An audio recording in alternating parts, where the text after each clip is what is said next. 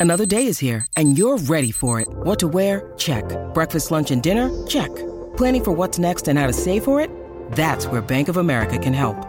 For your financial to-dos, Bank of America has experts ready to help get you closer to your goals. Get started at one of our local financial centers or 24-7 in our mobile banking app. Find a location near you at bankofamerica.com slash talk to us. What would you like the power to do? Mobile banking requires downloading the app and is only available for select devices. Message and data rates may apply. Bank of America and a member FDIC. With threats to our nation waiting around every corner, adaptability is more important than ever. When conditions change without notice, quick strategic thinking is crucial. And with obstacles consistently impending, determination is essential in overcoming them. It's this willingness, decisiveness, and resilience that sets Marines apart. With our fighting spirit, we don't just fight battles, we win them. Marines are the constant our nation counts on to fight the unknown. And through adaptable problem solving, we do just that. Learn more at marines.com. The loudest, the biggest, the brashest. New York is its own character in every play. The Bad thing about New York is the pressure. You're always under pressure. Here are the stories about those plays. It's New York Accent with Damon Amendolara. You know, it's hard to repeat. Uh, it's hard to win again. Um, it's hard to do anything twice. You know, when, when you talk about like major sports. And so I look at I look at our team back then, and we, you know, we fit that profile 100%. We were in search of something that we, we couldn't find. Howard Johnson was a member of the famed 1986 Mets, the last world championship, of course, in franchise history, and one of the most iconic teams in baseball lore. He watched the build and then the fade into mediocrity, with the championship in between. But along the way, he also made his mark. He went 30 30 three different times in 1987, 1989, and 1991, a marvelous feat of versatility. He made a pair of All Star games and collected another title even before his Mets career started with the 84 Tigers. He also witnessed the living greatness of Straw and Doc in their primes, but also now the numbers of those two legends be retired by the team. HoJo was inducted into the Mets Hall of Fame and reflects back on what made those seasons so special at Shea, his hustle and spirit making him one of the most popular members of those great teams. This is Howard Johnson's New York accent. Recently, a member of the Mets Hall of Fame and will be honored coming up in March as part of the 44th annual Thurman Munson Awards. Joining us this morning here on the show is the great Howard Johnson. HoJo, how you doing? Yeah, how's it going, man? Everything's good. Doing great. Doing great. You know, Thurman was, of course, a presence for the Yankees for years before you got to New York. Did you have a kind of a sense of his importance and the type of guy that he was before you had your Major League Baseball career start in the 80s? Oh yeah, when I was when I was younger, you know, I'd watch, you know, games on TV. The Yankees were on a lot. You know, I, lived in Florida. I grew up there in Florida, and um, you know, the Yankees were on a lot. You know, game of the week and stuff, and you know, of course, Thurman Munson and the world, all the World Series stuff that was happening uh, when I was in high school. So I, I listen. I have tremendous respect for the, the Munson family and this whole thing. So I'm I'm really really excited about being there uh, this year in March. Tickets are available, and so you can be part of this amazing gala, this amazing dinner. Thurman Munson obviously tragically passes away uh, the 1980 season, and I'm wondering, you know, if you're a baseball fan, do you remember like where you were or hearing that news or the the outpouring of emotion after uh, that crash? I don't exactly remember where I was, but I just remember when it when the when the news came across. We got our news a lot different back those days, you know. Or did well, you had to be watching TV or be on the radio, and you know, you just didn't hear things real fast. But I just remember, you know, thinking, man, what a great player! Like he, he's, he's he died, he's dead from you know a plane crash, and uh, just not just not really understanding like all the details with that, and um, you know, you you feel you you feel kind of lost at that just for a moment. You know, you don't know like what's happening, you know, what's going on. You know, how does even something like that happen? I never knew guys. You know, I wasn't familiar with you know pilots and flying and this and that, and you know, just to think that guys are doing that you know, also playing baseball at the same time. I thought that was kind of a separate deal. Um, I never want to put myself at risk like that, but uh, yeah, it's just it's just a crazy, crazy moment when that happened, and you know, people never forget the the event um, that happened, and so that's that's just something that that will always stay with you. He's the captain of the 77 and 78 Yankees teams that win the World Series. That's the last World Series champions in New York until you guys did it in 86. But I had mentioned you had won the World Series in 84 with historically speaking, one of the most dominant champions of all time, the 84 Detroit Tigers. You guys were white hot to begin the season, ripped through the playoffs.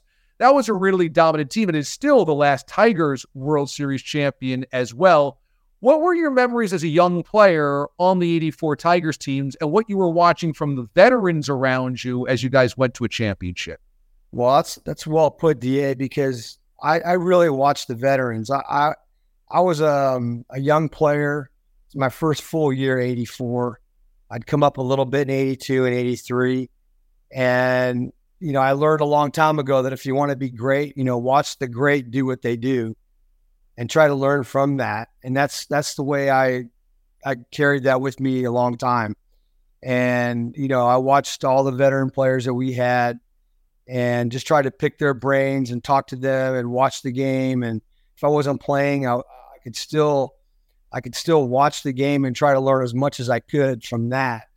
Watching the pitcher throw, uh, just just everything. You know, you can learn so much by watching, and I think that that that that part of the game is gets lost on young players today. I, I think that you know we're so absorbed in you know what we are doing that we study our swing, we study you know every little thing about us ourselves. But you know if we watch, and we see the veterans, we watch the guys who do it well and make it look effortless. There's something to be learned from that, and that's something that might apply. You know, we didn't have you know things you have today the instant video all this all this stuff. So you have to you have to be creative you know and you have to be thinking like okay what can this guy do that i can't? And how can i get what he has? Maybe that'll help me you know what can i do to help me? And it's just one of those things that takes a while but you learn from watching and and, and trying to ask those questions amongst you know amongst each other. Uh, definitely in your own in your own mind when you left the Tigers and were traded to the Mets and you get to spring training in 86, do you feel a certain similarity between what you had just experienced two years earlier in Detroit? Very similar because in 82 and 83, the Tigers had come close. I knew we had a good team. You know, I was, I was part of a good program that was being built. You know, the team was ready to pop basically. Uh, 84 just kind of took off. You know, we made a kind of a thing in in spring training that you know to be on this team you got to win and you're gonna you know we this is our expectation that year and the same thing was happening in 85 um, when i got traded over there i knew right away the team was was on the verge of uh, popping and you know came close and then 80s come around it was almost identical from 84 and, and thinking in 86 now the, the team was aware of what they were and we were like on the verge. So it was just a matter of coming out of spring training and saying, this is what we're going to do and this is how we're going to do it. And you just don't know like exactly like how it's going to play out, but you know that at the end of the year, you know, we're going to accomplish our goal, which was to get, get to the postseason, win a world championship, beat St. Louis, um, you know, for the division title. That was our that was our main obstacle in front of us, and just try to dominate dominate the division and dominate the National League and just get to where we wanted to get to. How much did you guys hate the Cardinals? Pretty much. We hated them, they hated us. You know, we you know, we had some great games with them, some great series. I'll never forget, you know, going there, just seeing, you know, the plane fly across you know, Busch Stadium, you know, Mets are Consum, you know, that was the big deal. And we're like, what the heck is this? So, you know, we, the, the hotel, the team hotel was right across the street from the ballpark. So, you know, walking from there across the street into the ballpark, you know, was a treat because there's a lot of Cardinal fans, a lot of Met fans, but a lot of Cardinal fans, you know, waiting to give it to us. And so we, we were aware of it and we, we kind of embraced it. It was like, okay, let's go, you know, let's, let's do this thing. And, and that's, that's the attitude that we had was like, let's go meet it head on. And we were finally able to break through in 86 after coming close in 85 and, uh, you know, rest is history. We just kind of end up breezing through the season, but you know, it was still a difficult challenge because the Cardinals were a heck of a team and Whitey was a heck of a manager, and we knew that they were going to be ready for us. When you need mealtime inspiration, it's worth shopping Kroger, where you'll find over 30,000 mouthwatering choices that excite your inner foodie. And no matter what tasty choice you make, you'll enjoy our everyday low prices, plus extra ways to save, like digital coupons worth over $600 each week. You can also save up to $1 off per gallon at the pump with fuel points. More savings and more inspiring flavors make shopping Kroger worth it every time. Kroger, fresh for everyone. Fuel restrictions apply down two runs, two outs, bottom nine, game yep. six. Do you feel hopeless or do you feel hopeful at that moment? I don't want to say hopeless or hopeful. I felt like, be honest with you, DA, I felt like there in my mind, I'm thinking it's it can't end like this. So that's that's what I was thinking at this time. I, honest to God, at the moment, I was just thinking it's not it can't end. It can't end. You're kind of like somebody punched you in the face, you're uh, kind of stunned, you know, but it can't end. It's not over. Um, you know, Dykstra was standing next to me. I was talking to Lenny. I said, I just can't see it being over right now. You know, and some of the guys were, you know, a little bit more defeatist at that point, but you know, I didn't feel like it was going to be like that. And Carter was coming back and forth, back and forth in the in the dugout, grabbing guys by the shirt, you know, pulling them close, and you know, basically convincing us and convincing himself. I don't know, but you know, he wasn't going to be the last out of the World Series. He was up third that inning. So as things were kind of unfolding, you know, Gary just wasn't going to let it happen. And that's just the way we felt. And when he went up there to bat with two outs and nobody on, down by two, you know, he fell off a ton of pitches. I don't know what the number was, but he fell off a lot of pitches before finally getting a base hit. And at that point, it was like a flame was lit that, you know, opened the door. You know, we, our the door opened a crack, and that's all we wanted was that opportunity, at least to try to put something together.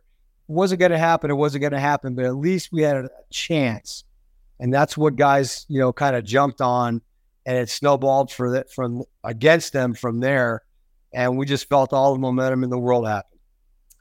What was it like to be a young player in New York in the 80s that could that could go anywhere and be a celebrity after winning the World Series? It's different. It's fun. I could I'd tell you that. Um, I was married. You know, I had had kid had had my youngest daughter. I want to say kids. I had one daughter at the time, and uh, my wife and I enjoyed New York. We we were living there full time. Uh, it was just a it was just so much fun to be a part of it because the city embraced us so much that we, you know, we just we fell in love with it. You know, it was great to go to the, go into the city, go have dinner. You know, people would recognize you when you walked in the door. You know, you didn't have to call for a reservation. You just basically walk in, hey, let's go eat here, you know. Nice. So we go, we go, we go grab dinner, you know, and it was just gosh, man, people were everywhere. They just wanted to be a part of it. They wanted to shake your hand. They wanted to high five you and congratulate you. And we just we just enjoyed it, took advantage of that, and made a lot of friends there. That's for sure. So Ray Knight then leaves after that. That opens up third base for you full time, and you take advantage right away. You have 30 30 season, and you have three of them in the ensuing years for teams that are good, but not as great as 86, although the 88 team was amazing as well. What do you what do you pinpoint as the reason why all the ensuing years after 86 you guys weren't quite as great as uh, 86? Because I don't think you can you can just flip the switch and repeat what happened the year before. There's always going to be you know, roster change. There's going to be, um, you know, attitude change a little bit. You know, it's it's different when you you're hunting the, the champ and you want to be the champ, and then when you finally climb that mountain, you know, you, you're in search of another mountain to climb, and it's hard to get down. You have to go down to go back up, and so I, I just know from experience that it's difficult to do. I, I think if you look in sports, period, um, you know, it's hard to repeat. Uh, it's hard to win again. Um, it's hard to do anything twice. You know, when, when you talk about like major sports, and so I look at I look at our team back then, and we, you know, we fit that profile 100%. We were in search of something that we we couldn't find, and it took us, you know, 86 was unbelievable. 87 was a good season, but you know, for me personally, it was a great season. But overall, we still, you know, guys got hurt. I mean, we are. I think our whole pitching staff went down at some point during 87 season. Uh, you know, time on the DL. You know, Doc was going through his thing with drugs. So there was a lot of there was a lot of things that were going on that that impacted that year. And then 88, we we had a mountain to climb and we we climbed it. We had a great season. We had a great team. Um, but the Dodgers just, you know, knocked us right down. You know, Orel Hershiser, I blame him. He was the guy. I blame Kirk Gibby, Kirk Gibson, Gibby, my buddy. You know, uh, yeah, T Bone Show. I blame all those guys. Uh, I blame Tommy Lasorda because I think we did a heck of a job getting that team ready to play. And hey, man, they took it from us, and I just tipped my hat. You were a two-time All-Star, a two-time Silver Slugger as well. You had three 30-30 seasons, and it wraps up with a Mets Hall of Fame honor. And to be honored recently to go into the Mets Hall of Fame, that must have been pretty impactful, powerful for you. How, how was it when you learned that you were going to go in? Well, I got a call from Steve Cohen about, uh, I don't know, three or four days before Christmas.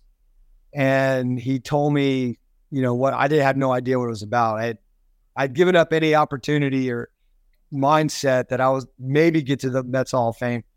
You know, you just you just don't think about those things after. You know, maybe he was calling you up to be uh, maybe a DH or something.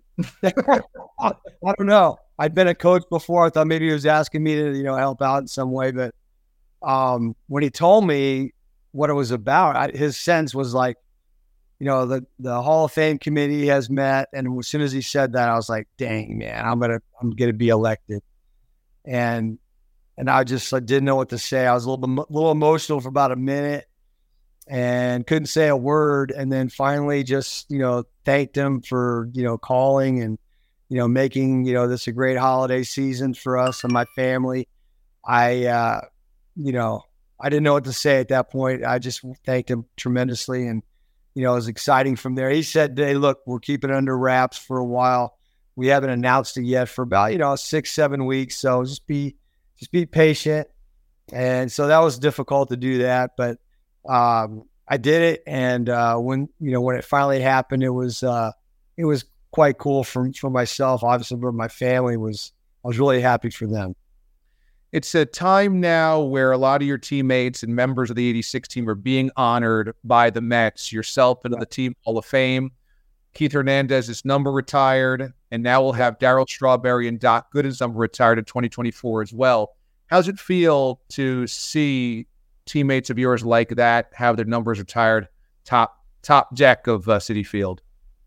Well, I think I think that you know when that happens, you you know you just appreciate them even more. I mean, we knew as players, like I could tell you you know, that Keith, I could tell you that Straw, I could tell you the Doc, those guys, you know, basically drove the bus. You know I mean? They they got us to where we got to.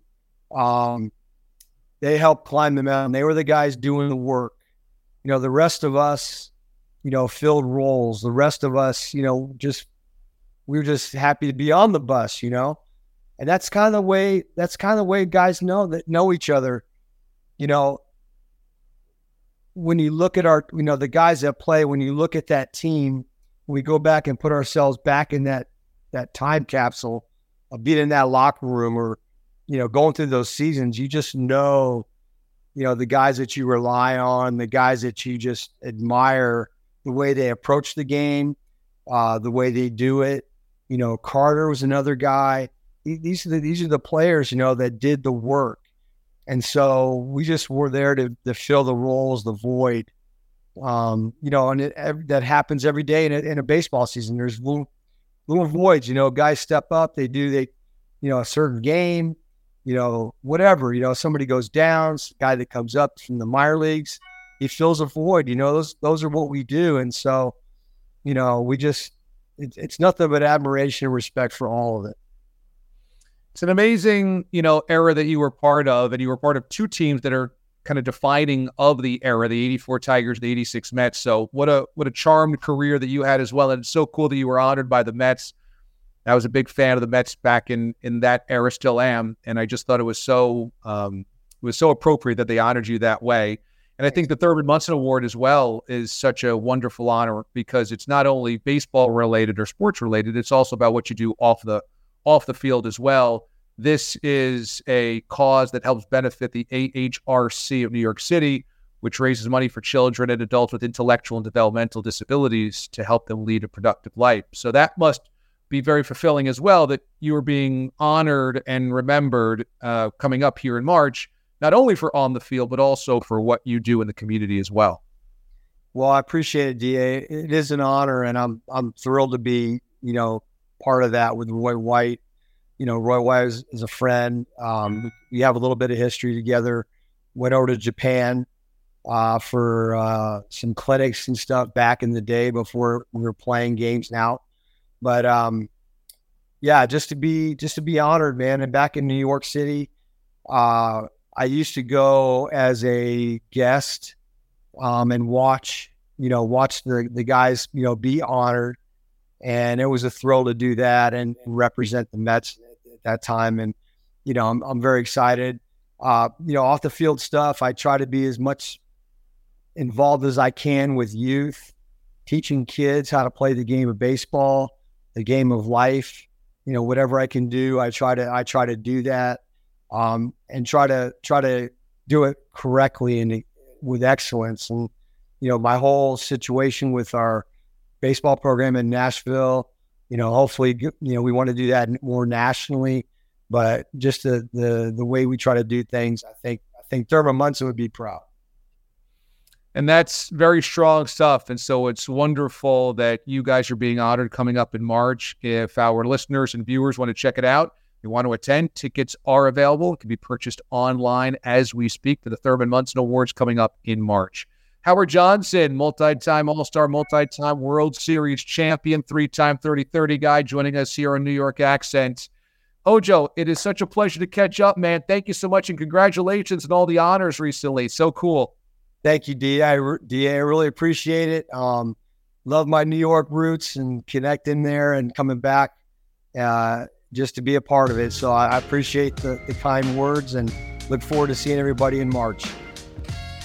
What a cool way to wrap up the final episode of New York Accent. HoJo is part of those Mets teams that I grew up loving. It's one of the biggest reasons I love baseball. And HoJo was always just such a spark plug of a player. He wasn't the great Darryl Strawberry or the dynamic Doc Gooden. He wasn't the captain like Keith Hernandez, but just always such a solid player, hustle, spirit, attitude. HoJo fit, uh, fit in well on those teams of the 80s and 90s with the Mets. So that was really cool to talk to him. And yeah, this is the final episode as we are wrapping up this project. I am headed out of the Audacy family. And so this puts the finishing touches on New York Accent. But what a fun ride it has been. Thanks so much to executive producer Bryce Gelman, who's done an outstanding job booking the guests all year long, and then also posting the video of all these conversations to the YouTube page for WFAN. The cool thing about this podcast series is it's evergreen. That's what we call it in the business. When you can listen to this at any time, it is not timely. So, all these great conversations that we've had with former Jets players and Mets players, Giants and Yankees, those that went through the Rangers organization, like GM Neil Smith, or the Knicks, like former guard Chris Childs and former big man John Wallace, everybody, Mike Jarvis of St. John's head coaching fame, everybody we talked to, broadcasters, athletes, and coaches alike, those conversations live forever. So if you enjoyed this episode or one of the previous episodes, go back and listen to them all because every conversation gave us such a cool insight into these players and coaches' minds and careers and what it really is to play and compete or be from New York. There is something that all of us New Yorkers feel, which we know it's just different here. It's louder, it's noisier, it's grittier, it's more intense, it's bigger, it's brasher, and for us, it's usually better. And so the stories are so rich with history and context. And I've really loved doing this this series. So go back and check out all the episodes of New York Accent and pass them along to your friends as well. I had a terrific time doing this series and talking to all these legends. And I just love getting behind the scenes stories and inside the brains of guys that I watched growing up or I remember from seeing on TV or reading about or even watching their careers unfold as I was an adult, but now going back and hearing the stories behind the scenes. This has been one of the most rewarding projects of my career, and I appreciate the opportunity to bring this to you, the audience. Once again, a special thanks to everybody at the Audacy Podcast Department and executive producer Bryce Gelman and all of our subjects that we had here on New York Accent. I'm DA Damon Amendolara, and this has been an original Audacy series.